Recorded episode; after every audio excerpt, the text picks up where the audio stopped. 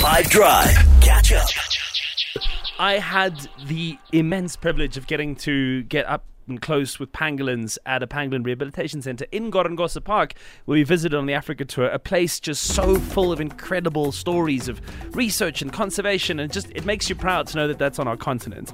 So, at this rehabilitation centre, one of my now friends, a guy by the name of Test Malunga, who is uh, he's he works in the park in the tourism department. He's the activities manager, and he also just knows a lot about a lot of different things. So helping translate the Mozambique Portuguese speaking veterinarian, we got to meet the pangolins. As I said, the most trafficked animal in the world, also one of the most incredibly cute and interesting. They're prehistoric, they're brilliant, and I suppose could do with the attention. Um, what we do here is we, we've got a team that works uh, that work closely with the communities.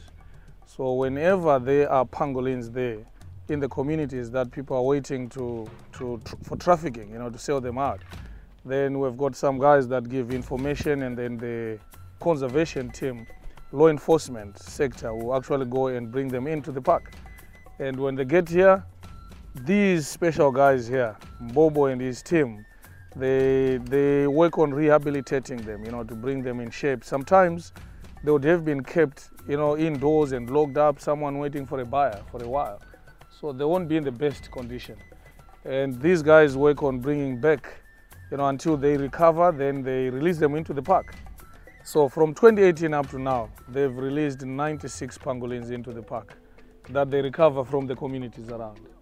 So there are a lot of them here. If you guys need to open your eyes wider when out there, huh? you might spot a pangolin. Out of 96, you have to see one at least. I have to tell you. Okay, so um, you can tell us about this one. How old is this? This pangolin have 10 months. So it will be it will be ready to feed themselves. So what they do now, because these little things are very fast, they walk on two legs, and they use the so they're bi- bipedal. The the little front, I don't know if it's legs or hands, is what they use for digging and eating and all that. The, it takes a, a team of like a few rangers armed, of course armed because they walk they walk right through the bush in the park, but extra eyes to to spot it. Otherwise, it will disappear on them out there. So they've got a team. They've got a team that has to be watching and they take them to go feed. So normally they, they are out feeding at night. So they take them early morning to go and feed.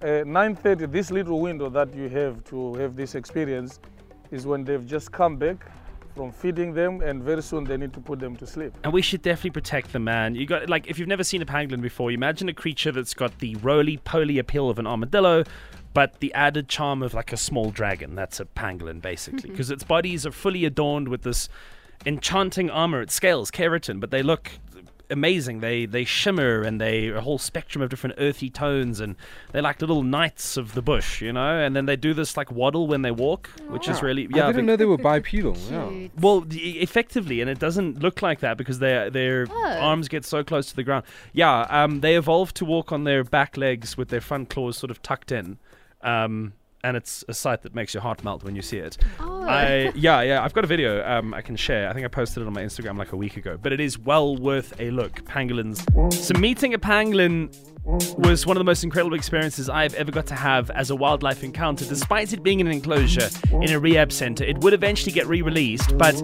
just to see something so rare and know how unfortunately and atrociously trafficked it is by humans is quite a surreal experience because you realize they need a lot more attention to get the funding, to get the awareness, like rhinos have, right? It means a lot.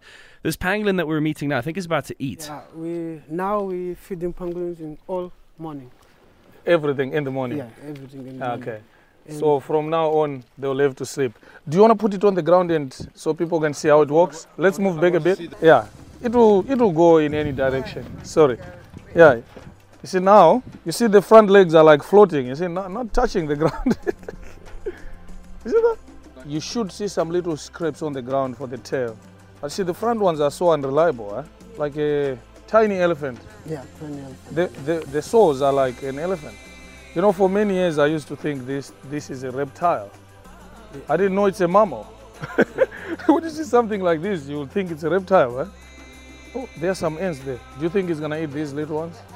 So when they eat, obviously they will lick these ends together with some little grit, you know, sand, little stones, and they help with the mechanical digestion. Yeah, they lick everything. But then as they lick, they lick a lot of little particles of sand that will also help with the mechanical digestion in the gut. How do we get to see the tongue? We want him to yawn. Catch up from some of the best moments from the 5 Drive team by going to 5FM's catch up page on the 5FM app or 5FM.co.za.